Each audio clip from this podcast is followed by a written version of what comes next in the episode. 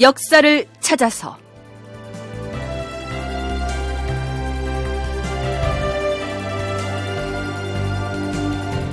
제 470편 영락제가 죽었다. 극본 이상락, 연출 황영선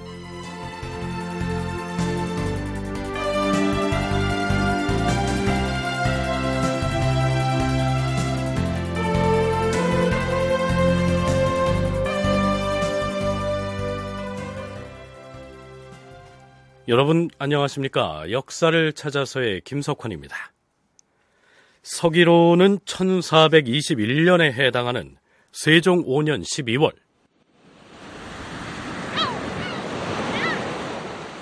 남해안 경상도 바닷가에 배 한 척이 접안하고 있습니다.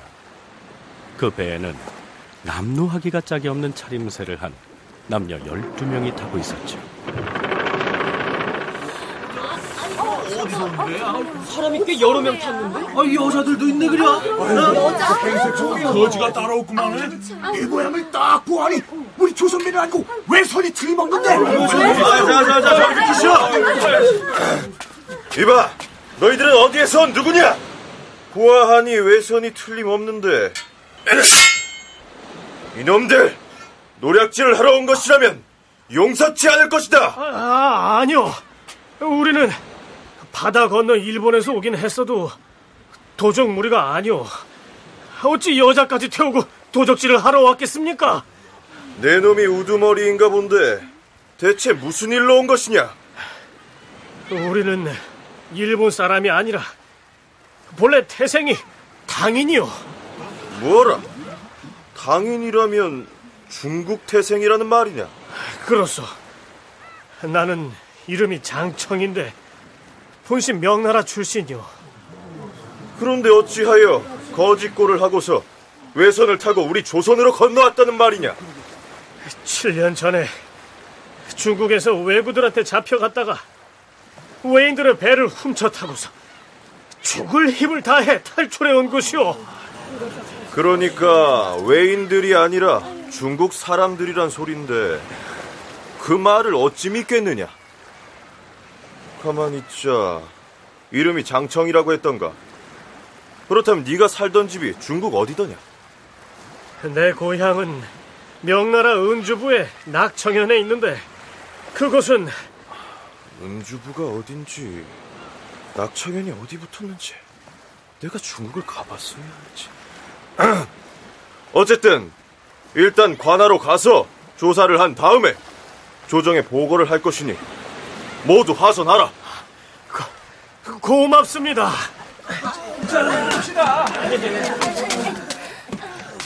납치되었던 당인 장청 등 남녀 모두 12명이 경상도로부터 역마를 타고 한양으로 옮겨왔다. 처음에 장청 등은 외구에게 납치되어서 일본에 거주한 지 7년 만에 외의 배를 몰래 훔쳐 그의 무리를 거느리고 바다를 건너왔던 것이다. 그들은 본토로 돌아가기를 희망한 것이다. 외구들의 약탈은 중국 해안 지방에서도 극성스럽게 자행이 됐기 때문에 일본에 잡혀갔던 중국인들이 조선 쪽으로 탈출해 오는 경우는 아주 자주 있는 일이었습니다. 또한 그들이 중국의 고향 땅으로 돌아가기를 원하면 조선에서 중국의 사신단이 파견될 때 중국에 데려다 주는 것이 관행이었죠. 그런데 이때 조선에 온 장청의 경우에는 그가 원하는 대로 명나라로 보내주느냐 아니면 조선에 눌러 살게 하느냐 하는 문제로 논란이 벌어집니다. 외구에게 잡혀갔다가 탈출해온 이 장청이란 사람이 그저 무지렁이 촌부가 아니란 것이 문제였습니다. 세종실록에는 그를 이렇게 설명하고 있습니다. 장청은 초서를 능숙하게 쓸 줄 알았다. 그가 스스로 말하기를 자신은 중국 온주부의 낙청현에서 살다가 왜구들에게 납치되었으며 납치되기 전에 그는 글을 읽어 유학을 업으로 삼았다고 말했다. 처음에는 세종도 그를 돌려보내려고 했습니다.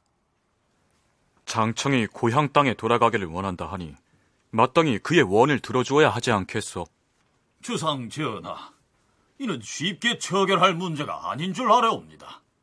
장청을 돌려보내는데 무슨 문제가 있다는 말이오? 그렇사옵니다. 지금 일본은 자신들의 명호를 참람하게도 전자에 비하면서 중국을 신하로서 섬기지 않고 있어옵니다. 뿐만 아니오라 병선을 동원하여 중국의 변경을 자주 침해하기도 하였사옵니다.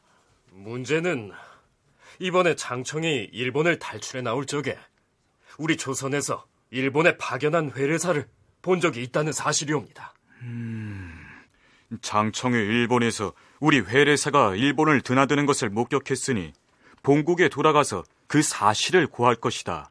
이런 말씀 아니시오? 그렇사옵니다. 그렇게 되면 명나라에선 우리가 일본과 더불어 서로 통하고 있는 상황을 반드시 듣게 될 것이오니 이는 나라의 해가 되는 일이옵니다.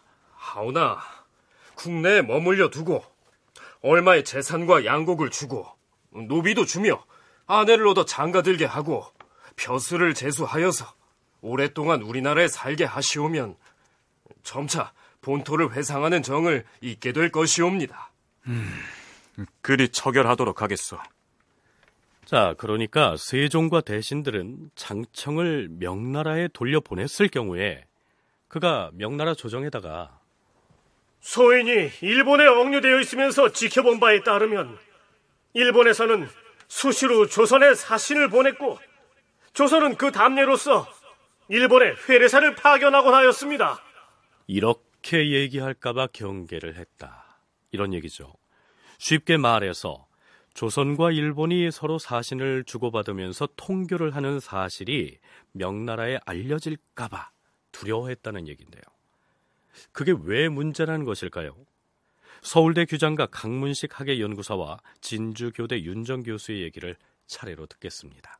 조선이 일본과 통교하는 것을 명이 알게 해서는 안 된다라는 내용이 나옵니다. 근데 통교하는 것 자체를 명이 몰랐다라고 볼 수는 없고요. 그러니까 이 통교라는 것이 결국은 당시에 그 동아시아에서 황제국은 중국이고 나머지 주변 국가는 다 이제 황제국 어떤 제후국으로서 동등한 자격으로 황제국 체제 안에서 이제 통교를 하는 거거든요. 그러니까 그거는 이제 문제될 것이 없는데 지금 여기에서 봤을 때는 그 범주를 넘어서는 어떤 모습이 있었던 것이 아닌가. 결국은 그때 요게 보면 이 장청이라는 사람이 조선의 회례사를 따라서 왔다. 그러니까 일본이 조선에 조공을 바치면 거기에 대한 어떤 회답사로 이제 사신을 보냈는데 그 사신을 따라서 왔다라는 거예요. 자기 밑에 있었던 체제에서 다시 4대 관계가 형성되는 건 명확히 새로운 권리에 대한 침해입니다. 하늘의 아들은 천자는 하나여야 되는 거거든요. 그럼 이 양상을 과연 명나라가 용인할 것인가 안 할 것인가도 사실 결론이 돼 있지 않는 것입니다. 그러니까 세종대 세종 원년에 스시마섬 정벌이 나오고 그 다음에 일본에서의 대장경 요구 등 어쨌든 평화 시기가 형성이 되고 물론 태종 때 벌써 교린 체제가 시도되려는 움직임이 이미 있지만 이런 관계가 정착되는 것이 알려지면 명나라에서는 문제 삼을 수도 있다라고 조선이 봤던 것 같습니다. 그러니까 당시에 중국은 자신들은 천자국이고 주변의 다른 나라들은 모두 제후국이라고 인식하고 있었던 것이죠. 따라서 당연히 모든 제후국들은 천자국인 중국에 조공을 바쳐야 했고 중국의 황제는 제후국의 왕들에게 책봉을 내리게 된다. 이렇게 여기고 있었으며 이것이 당시에 동아시아의 질서로 자리 잡고 있었을 것입니다. 그런데 일본에서 조선의 특산물을 바치고 그러면 조선이 회례사를 보내서 불교 경전 등을 내려주고 하는 이 모양새가 같은 제후국끼리의 교류라기보다는 마치 일본이 조선에 조공을 바치는 것 같은 관계가 형성되고 있었던 것이죠. 만일에 중국의 황제가 무엄하구나! 하늘에 두 개의 해가 있을 수 있는가? 어찌하여 짐의 책봉을 받은 조선의 왕이 일본에 대하여 천자 노릇을 할 수 있단 말인가? 이렇게 받아들이게 되면 큰 사달이 날 수도 있다. 조선은 이러한 점을 우려했을 것이란 분석입니다. 우리는 조선시대에 우리의 외교 정책을 중국에 대해서는 사대를 하고 나머지 주변국들과는 동등한 입장에서 교린을 했다. 이렇게 말하면서 사대 교린, 이렇게 규정하고 있는데요. 당시에 여진이나 대마도의 영주 혹은 구주절도사 등이 조선에 하는 외교 형식은 동등한 교류가 아닌 것이 분명했고요. 일본 열도의 중앙정부라고 할 수 있는 막부 정권 역시 조선과 대등한 관계였다고 보기 힘들다고 봐서 교린 관계라는 이 말은 수정해야 한다고 주장하는 학자들도 있습니다. 우리가 뭐 일본하고 얘기를 교린 이렇게 얘기를 하지만 정확히 말하면 교린이라는 것은 대등한 국가 간의 교섭이란 말이에요.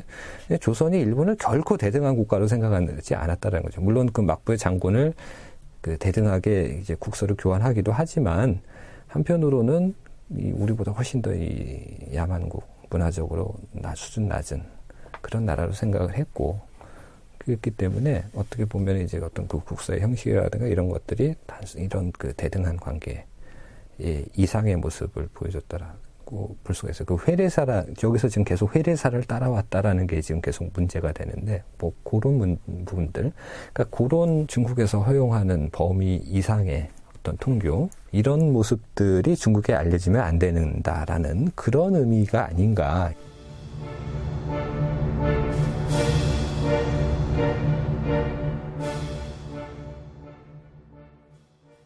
자, 그렇다면 장청 일행은 어떻게 됐을까요? 중국 사신들이 주로 머무르고 있는 태평관에 머물면서 본국으로 돌아갈 날만 기다리고 있던 이 장청은 예조에 시한 편을 지어서 올립니다. 이 시에 나오는 오류 선생은 진나라의 도연명을 일컫습니다.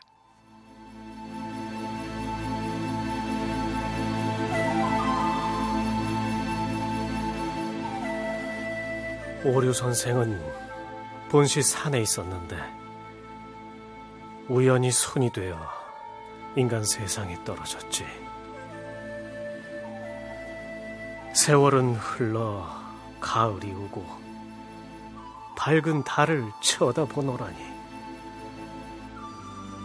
돌아가고픈 마음 지극히 간절하여 스스로 새 장문을 열고 한 마리 새를 놓아 보내노라.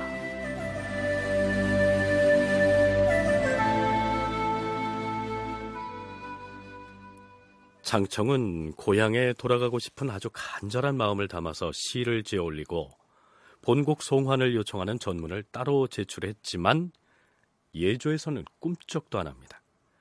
그런데 세종을 비롯한 대신들은 그 장청이란 중국인을 한양 도성에 거주하게 하는 것이 찜찜했던 모양입니다.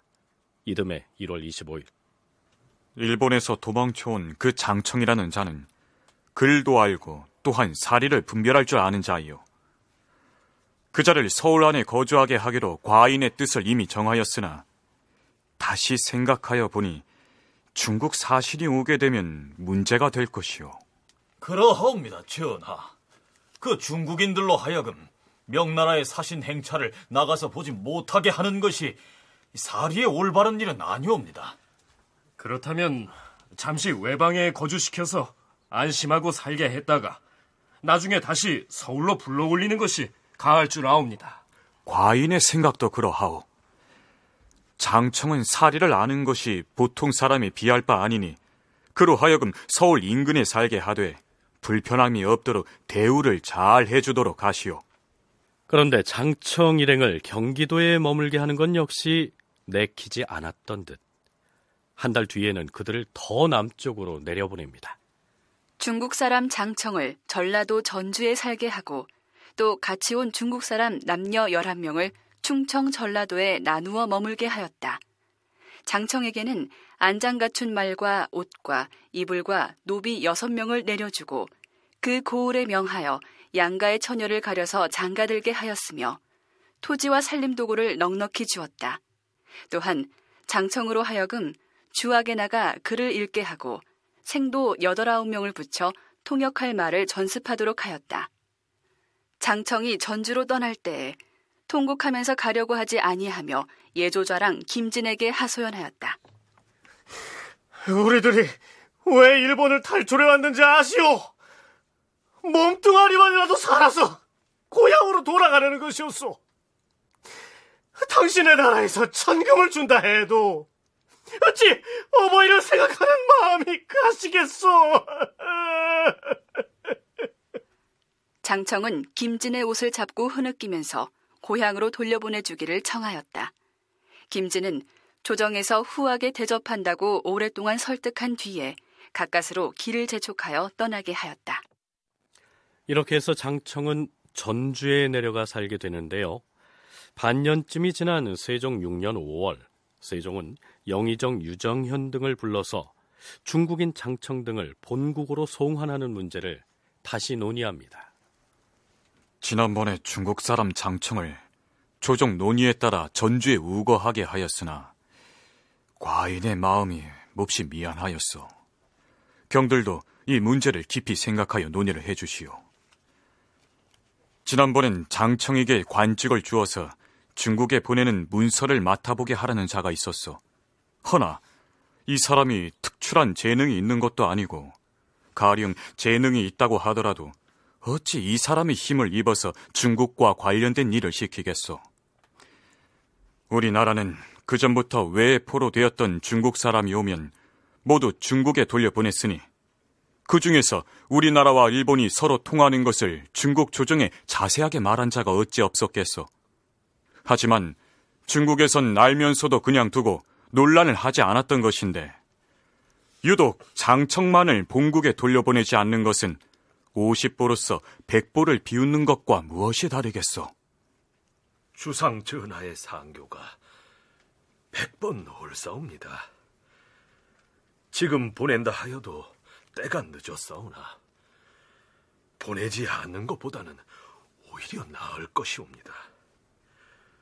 중국 조정에서 뭐라 하거든 근래 말을 갖추어서 명나라에 보내는 일 때문에 분주하여 곧 돌려보내지 못하였다. 이렇게 말하는 것이 좋겠사옵니다. 옳은 말씀이요. 그리하도록 하시오. 이렇게 해서 장청 등 12명의 중국인들은 꿈에 그리고 있던 고향 땅으로 돌아갑니다. 그런데 일본을 탈출해온 장청 일행 이외에도 일본의 회례사로 갔던 직제학 박희중이 역시 일본의 포로로 끌려가 있던 중국인 한 사람을 데리고 왔던 모양인데요. 그 사람도 함께 중국으로 보내기로 합니다. 그런데 박희중이 그 중국인을 어떻게 데리고 왔는지가 궁금하지 않습니까? 세종실록에서는 박희중이 그 중국인을 돈을 주고 사왔다 이렇게 기술하고 있습니다.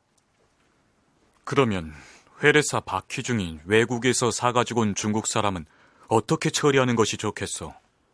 명나라에다가는 박희중이 포로로 잡혀간 우리나라 사람을 찾아오기 위해 일본의 사신으로 갔다가 돈을 주고 사가지고 왔다. 이렇게 주문을 하는 것이 좋겠사옵니다. 일본의 회례사로 갔던 박희중이 중국인을 돈을 주고 사왔다는 얘긴데요. 이게 무슨 뜻일까요? 박희중이 일본에서 돌아오자 사헌부에서 다음과 같은 탄핵 상소를 올립니다.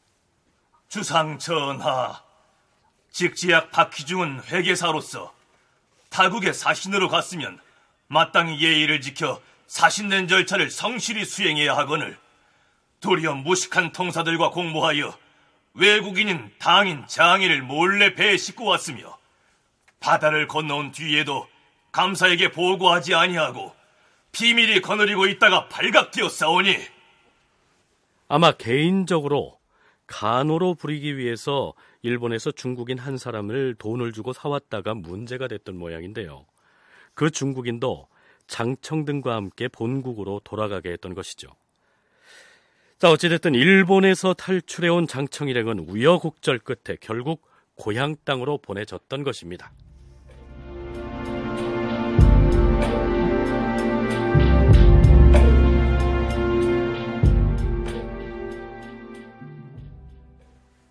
이번엔 세종 6년 4월에 일어난 흥미로운 사건 하나를 소개하기로 하겠습니다. 그 사건이라야 뭐 별거 아니었습니다. 난원을 한 조원을 의금부에 가두었다. 당초에 조원이 강음면에서 전지 소송을 하였는데 현관이 오랫동안 미루면서 결단하지 않는 것을 분하게 여겨 지금 임금이 착하지 못하여서 이와 같은 수령을 임용했다고 하였다. 강음현은 지금의 황해도 금천에 해당합니다. 그곳에 사는 조원이란 사람이 토지 문제로 소송을 제기했는데 판결을 내려줘야 할 고수령이 자꾸 딴짓을 하면서 결단을 미루고 있자 원고인 조원이 화가 나서 저 따위를 수령으로 임명하다니 임금이 착하지 못한 탓이야. 이렇게 투덜댔는데 마침 그 소리를 누군가가 듣고 조정에 고발한 것이죠. 임금이 인사를 잘못해서 제대로 된 수령을 임명하지 못했기 때문에 자신이 제기한 판결이 늦어진 것이라고 불평을 했다는 것입니다. 물론 현대 정치에서도 가령 유신 시절에 국가원수 모독죄라는 게 있었죠. 그래서 대통령을 함부로 지칭해서 불평을 하면 처벌을 받는 경우도 있었습니다. 조원이 내뱉은 그 정도의 불평이 큰 죄가 됐을까요? 강문식 연구사는 앞에서 소개한 조원이 임금을 빗대서 말한 대목은 그 죄목이 결코 가볍지 않다고 얘기합니다. 그 성종대 실록 기사를 보면은 이제 경국 대전을 인용을 해갖고 그 당시에도 뭐 이런 비슷한 사건이 있었는데 대전에 보면 이 난원이 성상을 간범한 경우 그러니까 성상은 왕이죠. 왕을 왕이 난원이 왕에 대해서 어떤 그 모욕을 한 경우는 참하고 차명이고 그걸 알고 고하지 않은 자는 장백대 유삼천리다라고 기록이 돼 있고 거기에 비슷한 그 대명률에 보면 이것이 이제 그 제서 황제의 교서를 훼손한 준하는 그러한 죄로 규정이 됩니다. 그럼 그것도 역시 차명이 되거든요. 그러니까 당시로서는 뭐 여기서 이제 사원부에서 차명을 채우라는 것은 법률 조문에 근거를 해서 주장을 한 것이라고 볼 수가 있죠. 임금을 빗대서 난언, 즉 난폭한 말을 한 경우에는 엄하게 벌하면 참형에 처할 수도 있다는 얘기입니다. 그렇다면 이 조원은 어떤 벌을 받게 될까요? 의금부와 삼성에서 신문 결과를 보고하는데요. 자, 들어보시죠. 주상 전하, 조원이 비방한 연유를 신문에 써온데 그래, 그저는 무엇라 하던가? 이렇게 말했사옵니다. 제가 전지 송사를 해서 관에서 판결을 내려주기를 기다리는데 수영이 손님을 대하여 한그렇게 술 마시면서 속히 판결을 하지 않으므로 분하고 성이 나서 그렇게 말을 한 것입니다. 조원이 그렇게 말했다. 에, 그럼 이제 그의 죄를 다시 묻지 말라. 무지한 백성이 과인을 일컬어 착하지 못하다고 말하는 것은 마치 어린아이가 우물에 들어가려는 것과 같은 것이니 차마 어찌 죄를 주겠느냐. 속히 석방하여 내보내라. 주상 전하께서 조원의 무지한 망발을 두고 어린 나이가 우물에 들어가는 것에 비유해서 놓아주고 논지하지 말라 하시니 이것은 비록 성상의 미덕인 줄 아오나 이와 같은 죄를 논하지 아니하시면 장차 무엇으로 후인을 징계하겠사옵니까? 그러나 세종은 문제의 당사자인 조원을 석방하라고 명합니다. 그런데 조원을 고발한 당사자가 관에서 부리고 있던 곽 장이라고 하는 관노라는 사실이 문제입니다. 물론 곽장이라는 자가 조원의 집종이 아니라 관노이긴 했지만 어찌됐든 노비가 감히 양반을 고발한 사건이니 그 역시 그냥 넘길 일이 아니었던 것이죠. 바른 대로 고하지 못하겠느냐? 저자의 주리를 더 세게 틀어라! 의군부에서는 곽장을 심하게 고문했지만 만족할 만한 대답을 얻어내지 못합니다. 전하, 곽장을 여러 차례 고문하였사오나 말이 일정치 않아서 실정을 파악할 수가 없사옵니다. 어떤 사람은 곽장을 무고죄로 논단하는 것이 옳다고 말하는데 추궁을 하여 실정을 알게 된다면 모를까. 실정을 캐내지도 못하면서 공연히 고문만 가하는 것은 민망한 일이 아닌가. 고문을 그치라. 그런데 곽장이라는 그 관노가 고문 후유증 때문인지 의금부에 오게서 그만 사망하고 맙니다. 자, 여기서 잠깐. 진주교대 윤정 교수는 이 사건을 단순히 지방의 한 백성이 임금을 빗대어서 불경한 언사를 농한 사건이 아니고요. 그 근본 배경을 짚어볼 필요가 있다고 얘기합니다. 수도권적 토지 지배의 해체 과정에서 보이는 문제거든요. 향리가 지배하던 질서를 각 지역을 국가가 수령을 직접 보내서 모두 재판과 송사를 맡겼는데 이게 지체가 되고 있다는 거죠. 그래서 왕이 저런 애를 하니까 이렇게 늦어지지 않느냐라고 문제를 제기한 제기에 대해 당연히 처음에 보는 사람은 어떻게 왕한테 저런 얘기를 하냐 난원이다라고 탄핵할 수 있습니다. 그러나 세종이 봐줄 수 있는 측면은 제가 생각하기에 이 권한이 수령의 권한임을 수령을 임명하는 것이 당시에 세종이 추진하고 있는 그러니까 수, 령이 모든 전제 관리나 를 시키는 조선 정부의 가장 중요한 정책 방향에서 나올 수 있는 얘기라는 거죠. 윤정 교수는 이 사건이 수조권적 토지 지배의 해체 과정에서 일어난 일이라고 했습니다. 여기서 수조권이란 토지에 대한 조세 징수권을 말하죠. 이전까지는 대토지를 소유한 지주가 농민으로부터 세금을 징수했지만 이 시기에는 전제 개혁이 이루어지면서 토지의 소유권은 궁극적으로는 국가의 귀속이 되고 지방 수령들에게 수조권이 부여됐던 것이죠. 아마 조원이라는 이 사람은 이 과정에서 그 지방 수령에게 억울함을 호소해서 소송을 제기했던 것으로 보입니다. 이러한 상황이었으니 소를 제기한 조원에게 그 고을 수령이 곱게 보일 리가 없었을 것이고 그 수령을 임명한 임금도 원망스러웠겠죠.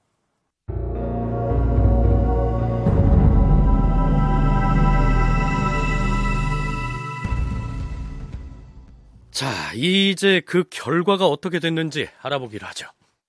육조와 의정부에서 조원을 법대로 처치하여 후인을 경계하도록 청하였다. 그러자 임금이 이르기를 조원의 말이 나에게 누를 끼치는 까닭으로 경등이 다 취재하기를 원하는데 의리로 치면 진실로 그러하다. 허나 과인을 지적한 죄를 물어서 조언을 죄주는 것은 과인의 마음으로는 차마 못할 일이다. 또 근래에 수재와 한재가 서로 잇따라 백성이 어려움을 겪고 있는데 조원이 사는 고을의 수령이 이런 강고함을 생각하지 아니하고 손님과 마주 앉아서 술을 마시면서 전지 소송을 오랫동안 미루고 결단하지 않았으므로 조원의 말인 이것이 미워서 나온 것이니 경등은 조원을 죄주기를 청하지 말라. 그러나 육조와 의정부에서는 조원의 처벌을 끈질기게 청했고 세종은 결국 조원을 그의 고향 마을에 유배해서 생업을 이어가게 배려합니다. 이런 불만을 토로하는 것에 대해 수령이 잘못했다 그런 게 아니라 국왕이 잘못했다고 한 것을 다 강상의 윤리를 범했다라고 얘기를 해버리면 이거는 아이 그러니까 옛날처럼 하는 게 낫지 무슨 이렇게 나갈 수 있죠. 그 지방 문제는 그 지방에서 알아서 해야지. 봐 이 세종부터 다, 다 국왕의 대리자로 있으니까 걔가 잘못하면 국왕의 문제가 되잖아라고 전화될 수 있는 요소가 있다는 거죠. 그러니까 이 문제는 원론적으로 국가가 하는 것이 맞고 수령을 임명하는 가장 중요한 권리는 국왕의 권리다. 이거 이 요소의 정당성을 인정한 거죠. 세종은. 세종이 조원을 용서해서 그의 죄를 감해 준 것은 특별하게 세종이 너그럽고 품이 넓어서라기보단 국왕의 대리자인 전국의 수령을 염두에 둔 조치이기도 하다. 이런 얘기입니다. 물론 세종은 임금인 나를 비판했다 해서 죄를 주는 일은 참아 못하겠다. 이렇게 얘기하면서 관용을 베풀었으니까요. 인자한 군주의 모습도 내보인 셈이죠.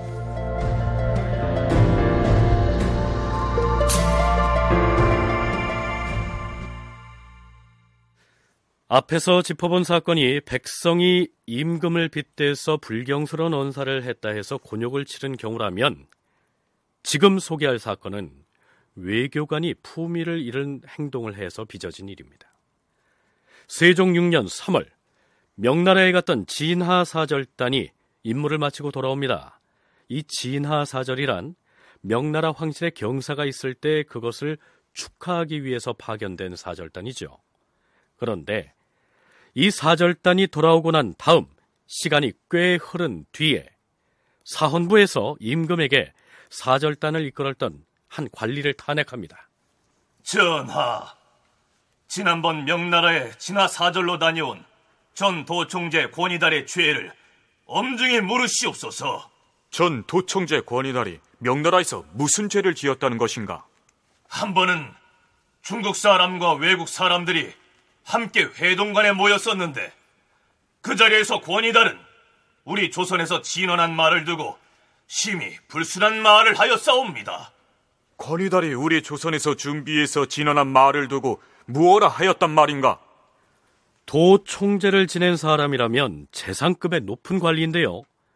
이 사람이 명나라에서 보인 언행은 이런 것이었습니다.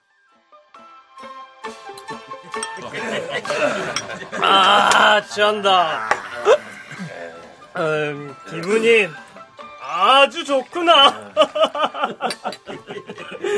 자, 다들 내 말 좀 들어보라.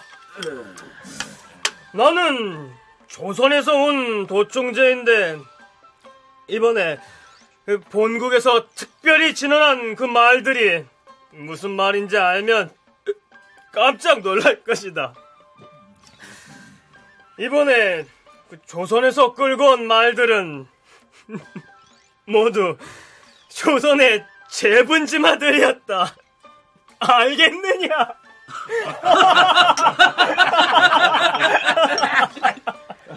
자, 재분지마가 무슨 뜻일까요?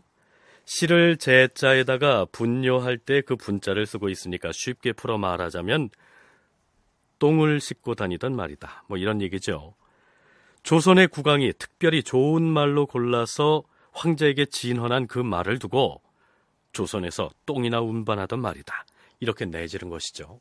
상대적으로 약자가 강자한테 가서 할 수 있는 일들이라는 것들은 굉장히 긴장을 하고 가기 때문에 한계가 있습니다. 근데 여기에서 이 사례를 보면, 기사를 보면 권위달은 좀 자유롭게 했던 것이 사실인 것 같습니다. 황제가 있는 어, 연회장에서 이런 일을 했다면 무사할 수는 없었던 것 같고요. 그 말이 당연히 나왔을 테니까 그냥 뭐 예조의 관리들이나 이렇게 얘기를 하면서 했는데 그것이 명나라에서 공식적으로 문제 제기를 했다기보다 이제 같이 갔던 사람들 사이에서 알려져서 이제 얘기가 나오고 이런 과정을 겪지 않나. 권위달은 그 성품이 괄괄하고 자유분방했으며 게다가 술에 취한 김에 그런 말을 내뱉었을 것이라고 생각이 되는데요. 아마도 황제가 참석한 연회 자리는 아니었을 것으로 보입니다. 황제 앞에서 그런 소리를 했다면 목숨 보전도 어려웠겠죠. 그런데 권희달이 외교석상에서 내보인 추태는 그뿐이 아니었던 모양입니다. 세종실록의 기사 일부를 좀 더 살펴보시죠. 권희달은 명나라 황제 궁정에 들어가서 수다한 관원과 여러 나라 사신이 모였을 때 팔뚝을 걷어붙이며 주먹을 쥐고 조선에서 말을 몰고 간 안마관 김신복에게 달려들어 쫓아내었고 또 사연회에서 서열에 따라 좌정한 뒤에도 자꾸 몸을 움직여 사신의 위신을 잃고 소리를 지르거나 남에게 야단하고 꾸짖고 하였다. 뿐만 아니라 조그마한 일로 성을 내어 종사관을 매질하고 중국의 인부에게도 함부로 하였으며 또한 여러 사람의 몫으로 나오는 쌀과 고기를 제 마음대로 감하고 주어서 종사관들로 하여금 사흘 동안이나 끼니를 걸러먹게 하였고 또한 중국에 갔다가 돌아올 때에 평안도에서 생마와 육미를 무리하게 토색질하였으니 권희달이 저지른 죄상이 이러했으니 중죄를 면키가 어려웠겠죠. 권희달이 본국에서 진언한 말을 똥말 논논한 것은 차명에 해당하오며 연회에서 사신의 이해를 저버리고 소란을 피운 죄는 장 100대 정사관들 몫으로 나온 쌀과 고기를 제공하지 않고 귀국길에 백성들로부터 도색질을 한 것은 장 여든 대에 해당하옵니다. 국가의 어떤 채통을 손상시킨 그러한 어떤 난원에 해당되는 것이었고 그래서 여기 그 당시 기사를 보면은 사원부의 환관에서 그 해당되는 율에 해당되는 게 이제 차명에 해당이 된다라고 그러니까 거기서 얘기하는 건 다 이제 법 조문에 근거를 해서 얘기를 하는 거니까 차명에 해당이 되고 그 뒤에 이제 또 그 연애석상에서 뭐 여러 가지 문제를 일으킨 건 이거는 뭐장 100대에 해당되는 죄고 이건 뭐장 80에 해당되는 거고 쭉 얘기를 합니다. 그래서 아마도 이 도충죄 정도면 아마 정사 내지는 부사일 텐데 최고위 사신단의 최고위 책임자가 이런 문제를 일으킨 거는 굉장히 이례적인 부분이고 국가적인 문제라고 볼 수가 있기 때문에 상당히 강력한 탄핵이 나타났던 것이 아닌가 이렇게 보여집니다. 아마도 우리나라 전체 외교사에서 이만큼의 문제를 일으킨 외교 책임자를 찾기는 쉽지가 않을 텐데요. 그렇다면 권희달의 그러한 추태가 왜 귀국하자마자 바로 알려지지 않았을까요? 그가 무시할 수 없는 인물이었기 때문이었습니다. 사헌부에서 추가로 올린 탄핵의 내용을 살펴보시죠. 전하, 권희달뿐만 아니라 함께 갔던 사람들도 엄히 죄를 물어야 할 것이옵니다. 부사 총재 정효문, 사은사 장천 부원군 이정무와 부사부윤 이종선, 정조사 도총재 박실과 부사총재 변희, 그리고 서장관 조현수, 강속, 김갱, 종사관 임종희, 송성립, 신백운, 장약수, 김희복, 이연, 배운, 김규룡. 이 뒤로도 처벌 대상자 이름들이 한참이나 이어지는데요. 사헌부에서 적시한 이들의 죄목은 한 가지입니다.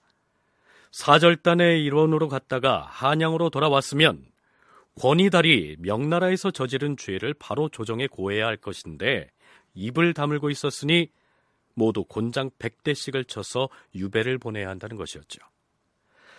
자, 그렇다면 세종은 전대미문의 이 외교 추문 사건에 대해서 당사자인 권희달을 차명에 처했을까요? 권희달은 직첩을 거두고 먼 지방으로 부처하고 이종무, 박실, 이종선, 변희, 정효문 등은 각자가 원하는 지방으로 부처할 것이며 조현수는 전날의 죄까지 합쳐 장 20대에 처하고 김갱과 강숙은 각기 장 70대에 처하고 종사관 이하의 죄는 논하지 말라. 세종은 극형에 처하기를 청하는 사헌부의 상소를 억누르고 권희달을 지방에 부처하는 선에서 그치도록 명하면서 스스로 이렇게 자책합니다. 하, 권희달 이 사람이 이와 같을 줄 어찌 짐작이나 하였겠는가. 재상이란 그 책임이 가벼운 것이 아닌데 중국에서 이 사람을 어떻게 생각했을 것인가? 그들이 과인을 일컬어서 사람을 옳게 썼다고 하겠는가? 내 이 사람을 잘못 알고 보낸 것을 심히 후회하노라. 특히 권희달이 이제 태종과는 개인적인 인연이 있고 그래서 상황일 때도 측근에 있었던 당일 당시에 외교를 담당해서 갔으니까 세종의 측근이죠. 그런데 이런 그러니까 말 구설에 난원처럼 일종의 구설에 휘말리게 된 겁니다. 이것에 대해서 신하들이 그래서도 문제가 이제 태종의 사람이니까 문제가 됐었을 수도 있다고 보이나 어쨌든 명확한 잘못이기 때문에 이것에 대해서 원칙을 얘기하지 않을 수 없었던 것 같습니다. 그래서 되게 한이다라고 얘기하는 수준으로 정리하지 않았는가 합니다.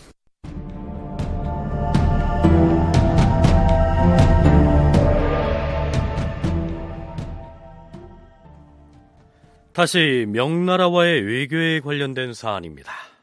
세종 6년 7월 8일 명나라에 갔던 사절단 중에서 주문사 원민생과 통사 박수경이 먼저 귀국해서 명나라 황제 영락제로부터 들은 말을 세종에게 전하는데요. 영락제가 이렇게 말했다는 것입니다.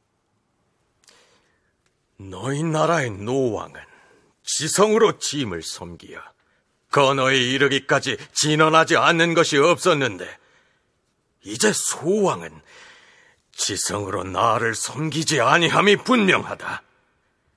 전날에 노왕이 부리던 화자를 달라고 했는데도 다른 내시를 구해서 보내지 않았는가? 음, 짐은 이제 늙었다. 입맛이 없으니 붉은 새우젓과 문어 같은 것을 가져다 올리게 하라. 권비가 살았을 적엔 진상하는 식품이 모두 마음에 들더니 죽은 뒤로는 무릇 음식을 올린다든가 술을 양조한다든가 옷을 세탁하는 등의 일이 모두 마음에 맞지 않는다. 자, 약간의 보충 설명이 필요합니다. 여기에서 명나라 황제 영락제가 노왕이라고 칭한 대상은 이미 작고한 태종 이방원을 일컫습니다. 그러니까 쉽게 말해서 영락제는 세종에게 그대의 아버지는 평소 나에게 건어물도 자주 보내줬는데 그대는 왜 그렇게 하지 않느냐? 그리고 그대의 아버지가 부리고 있던 환관을 보내달라고 했는데 왜 다른 내시들을 보냈느냐? 이렇게 따지고 있는 것이죠. 또한 권비가 살았을 때에는 음식이나 술을 대접하는 것이 모두 흡족했는데 죽고 나니 이제 밥맛이 없다. 이렇게 말하고 있는데요. 여기에서 말하는 권비는 영락제에 의해서 현인비로 보응해졌던 조선 출신의 여인입니다. 영락제가 조선 사신에게 뭐 건어물이니 환관이니 하면서 불평을 늘어놓자 그 자리에 있던 해수가 한마디 거둡니다. 해수는 조선 출신의 환관으로서 황제의 사신으로 조선에 왔던 인물이죠. 해수가 황제 옆에 서 있다가 조선 사신 원민생에게 이르기를 좋은 처녀 두 명을 진언하라고 하니 황제가 그 말을 듣고 흔연하여 크게 웃으면서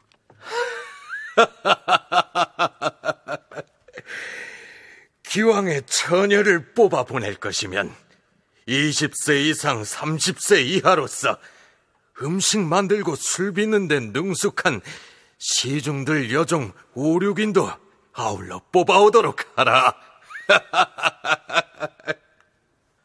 자, 영락제 스스로도 말했듯이 이때 그는 60대 중반의 연로한 나이였습니다.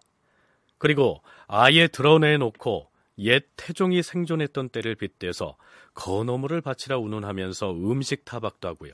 또한 어린 처녀를 뽑아서 바치라는 등 까탈을 부리고 있는 모습을 보게 되는데요. 자, 속된 표현으로는 그가 노망이라도 난 것처럼 보이지 않습니까?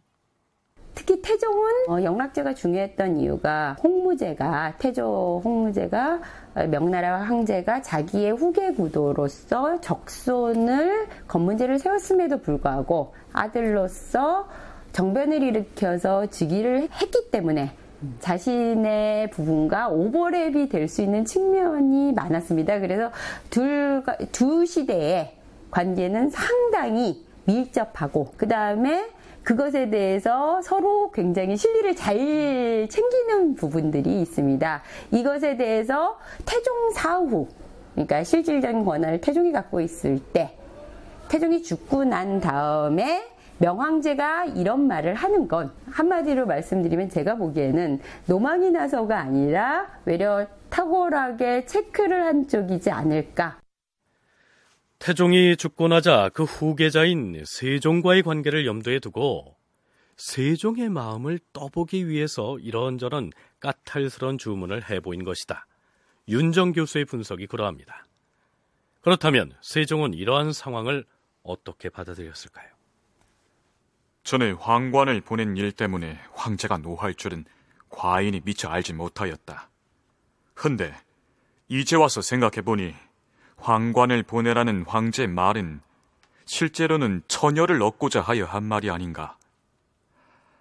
음, 정부와 육조에서는 처녀를 시집 보내는 것을 금지하고 진원색을 설치하도록 하라.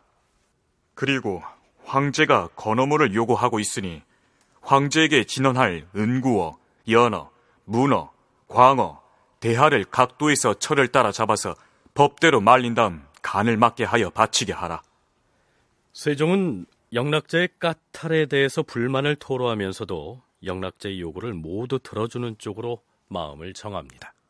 그 당시의 상황에 따라서 좀 유동성이 있는 것 같아요. 그래서 세종의 친정해서 얼마 안 된 상황이었기 때문에 대내외적으로 좀 그 정치적으로 안정이 되어야 될 필요가 있고, 그다음에 어떤 특히 이제 국왕으로서의 어떤 그 권위를 인정을 받는다거나 하는 그러한 부분들이 필요했던 것도 있고요. 그다음에 요 시기의 상황이 지금 뭐 실록 기록만 갖고는 정확히 어떤 문제인지는 모르겠지만 갑자기 영락제가 뭐 이런 요구를 하는 거는 뭔가 조선에 대해서 좀 불만스러운 부분들이 있는 그러한 상황인 것 같습니다. 그래서 이런 상황에서는 아무래도 좀 이런 불평을 좀 달랠 필요도 있고 또이 세종이 어떤 그 친정 초기라는 어떤 그 상황도 있고 그래서 태종 이방원 사망 후 이제 막 친정을 시작했고 세자 책봉 등 여러 가지 명나라의 협조를 구해야 할 처지였기 때문에 세종으로서는 영락제의 이러한 요구에 부응하지 않을 수 없었다. 이런 얘기죠.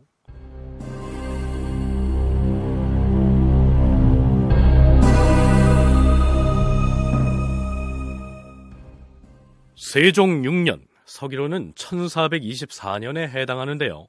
그해 9월 1일, 조선 조정의 뜻밖의 소식이 전해집니다. 주상 전하, 신 평안도 감사 김자지옵니다. 평안도 감사가 어인 일인가? 명나라에 갔던 사신 박등년이 요동에서 돌아오고 있는 중이온데 워낙 중한 소식을 가지고 왔는지라 신이 먼저 말을 달려 도성으로 달려온 것이옵니다. 서북면에 무슨 일이 생긴 것인가? 전하, 신이 황태자의 영유 한 장을 등사하여 가지고 왔사옵니다. 뭐라? 명나라 황태자가 과인에게 무엇을 영유하였단 말인가? 황태자가 보낸 유심은 여기 있사옵니다. 무슨 화급한 일이 있기에? 자, 황제가 아니고 황태자가 세종에게 유시, 즉 훈계하는 글을 보냈다는 이 사실 자체가 이례적인데요. 그 내용은 이렇습니다. 나 황태자는 천하의 문무관원과 군민들에게 유시하노라. 우러러 생각하옵건대 대행 황제께 없어 천하의 생명을 위하시어 역적인 오랑캐를 토벌하시고 군사를 돌려오시다가 유목천에 이르러 불행하게도 7월 18일에 빈천하셨사온데 유명해 중외 신민의 상복 입는 예의는 일체 태조 고황제의 유제에 따르게 하셨으니 천하에 포고하여 모두 다 들어 알게 하노라. 쉽게 말하자면 명나라 황제인 영락제가 외적을 토벌하러 갔다가 돌아오는 길에 죽었다. 이런 얘기죠. 평안감사 김자지가 추가로 보고한 내용을 소개하면 이렇습니다. 전하, 명나라의 왕현이 우리 사신 박등년에게 황제가 달단족과 서로 맞닥뜨려서 아록대에서 크게 한바탕 싸우다가 전사하였다. 이렇게 귀띔하였다고 하옵니다. 그런데 또한 명나라의 두목 이영이 말하기를 황제의 행제소에 기왓장 같은 얼음비가 내려서 명나라의 군인들이 팔이 부러지기도 하고 혹은 머리가 부서져서 죽는가 하면 타고 갔던 말들도 역시 목이 부러져 죽었으므로 황제가 그 일 때문에 노하여 화가 치밀어서 사망하였다. 이런 얘기를 들려주기도 하였사옵니다. 명나라 황제인 영락제가 북벌에 나섰다가 돌아오는 길에 죽었다는 얘기입니다. 일단 강문식 연구사의 얘기를 들어보시죠. 북원이 위쪽에 올라가서 그래도 나름대로 이제 세력을 쥐고 있었는데 영락제가 들어서서 이제 대외적으로 팽창 정책을 많이 하죠. 그래서 몽골도 여러 차례 정복을 해갖고 그 상당히 세력을 약화시켰고, 그다음에 그것과 같은 차원에서 이제 이호동 쪽으로의 진출. 그래서 이거는 이제 조선하고도 상당한 마찰을 일으켰다라는 걸 전에 한번 얘기한 적이 있었는데 그런 것도 했고 또 정화의 그 해상 원정 이런 것들이 많이 나타나죠. 그래서 그리고 그 외에 뭐 이제 영락제 때 남경에서 북경으로 수도가 옮겨지고 또 그 대운하 또 건설되고 그래서 굉장히 많은 사업과 대외 원정들이 있게 되는데요. 영락제는 수도를 남경에서 북경으로 옮기고 대운하 건설 등 토목공사를 수행하느라고 내치가 불안정한 상태였는데요. 그것을 만회하기 위해서 북벌에 나섰다가 변을 당한 것이죠. 원래 실체적으로 세계를 지배했던 원나라 세력이 다시 언제 강해질지 알 수 없기 때문에 다시 이들을 어떻게 재편하느냐 혹은 명나라가 어떻게 관리하냐는 명나라 황제의 굉장히 큰 고민일 수밖에 없습니다. 당연히 여력이 내부의 문제가 수습되는 순간 외정으로 어, 체제를 안정화시켜야 명나라가 유지가 될 수가 있죠. 그런데 태종 홍무제 이후에 건문제를 거쳐 어, 영락제가 올릴 때까지 사실은 영락제가 북경으로 다시 돌아가고 이런 과정 속에서 원나라의 세력을 재편해서 명나라에 위협되지 않게 만드는 것은 명왕제로서의 자기 국가 체제의 발전 과정에서 당연한 과정이었던 것으로 보입니다. 영락제의 치세가 안정되고 당연히 북벌을 단행했고 그 과정에서 명나라 영락제가 사망을 하게 됩니다.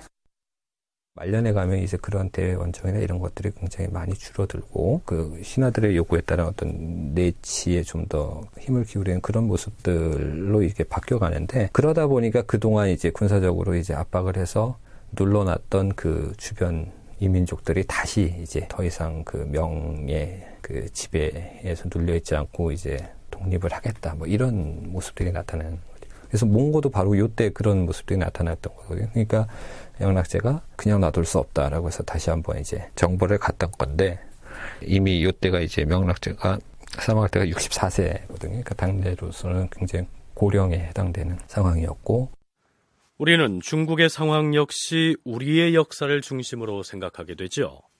따라서 우리가 상대하던 나라가 원나라에서 명나라로 바뀌었기 때문에 원나라는 이미 멸망하고 없는 나라다 이렇게 생각하기 쉬운데요. 이 시기에도 원나라는 비록 북쪽으로 밀려나서 북원으로 불리고는 있었지만 아주 막강한 세력으로 존재하고 있었던 것이죠. 따라서 명나라에게는 늘 신경을 쓸 수밖에 없는 세력이었는데 영락제가 그 북원을 제압하기 위해서 북벌에 나섰다가 사망하게 된 것입니다. 중국 황제의 사망은 조선에게도 대단히 큰 사건이었습니다. 전하, 예조에서 아뢰옵니다. 지난 7월 18일에 황제께서 승하하셨사오니 이번 9월 초하루엔 소복을 입으시고 허리에는 흑각대를 두르시고 머리에는 오사모를 착용하시옵소서. 초나흘에는 성복을 하시고 초일에는 복을 벗으시는 것이옵니다. 그 기간에는 조회와 저자를 정지하고 형륙을 정지하고 음악을 금지하고 도사를 금하고 혼인하고 시집 가는 것도 금지하고 크고 작은 제사를 정지하게 하소서. 또 상복은 서울에선 사품 이상, 외방의 경우 대소사신과 수령은 최복을 입고 그 나머지 각 품의 관리들은 흰 옷에 검은 사모에 흑각대로 상례를 마치게 하되 연변의 장수나 군관들은 이 예에 따를 필요가 없사옵니다. 흥미로운 것은 주원장이 원나라를 멸망시키고 명나라를 세운 시기와 이성계가 고려를 멸망시키고 조선을 세운 시기가 비슷했으며 주원장이 어린 손자인 건문제를 후계자로 내세우자 아들인 영락제가 조카를 죽이고 황제의 위를 강탈한 것과 이방원이 어린 세자인 방석을 죽이고 왕권을 강탈한 이 사태도 기이하게도 중첩됐다는 사실입니다. 뿐만 아니고요. 조선에서 태종이 죽자 비슷한 시기에 영락제 역시 사망하게 됩니다. 자, 이제 이성계 주원장 그리고 이방원 영락제로 짝을 맞춘 양국의 관계가 역사 속으로 사라지고 두 나라 사이에 새로운 시대가 열리게 된 것입니다. 다큐멘터리 역사를 찾아서 다음 주 이 시간에 계속하겠습니다.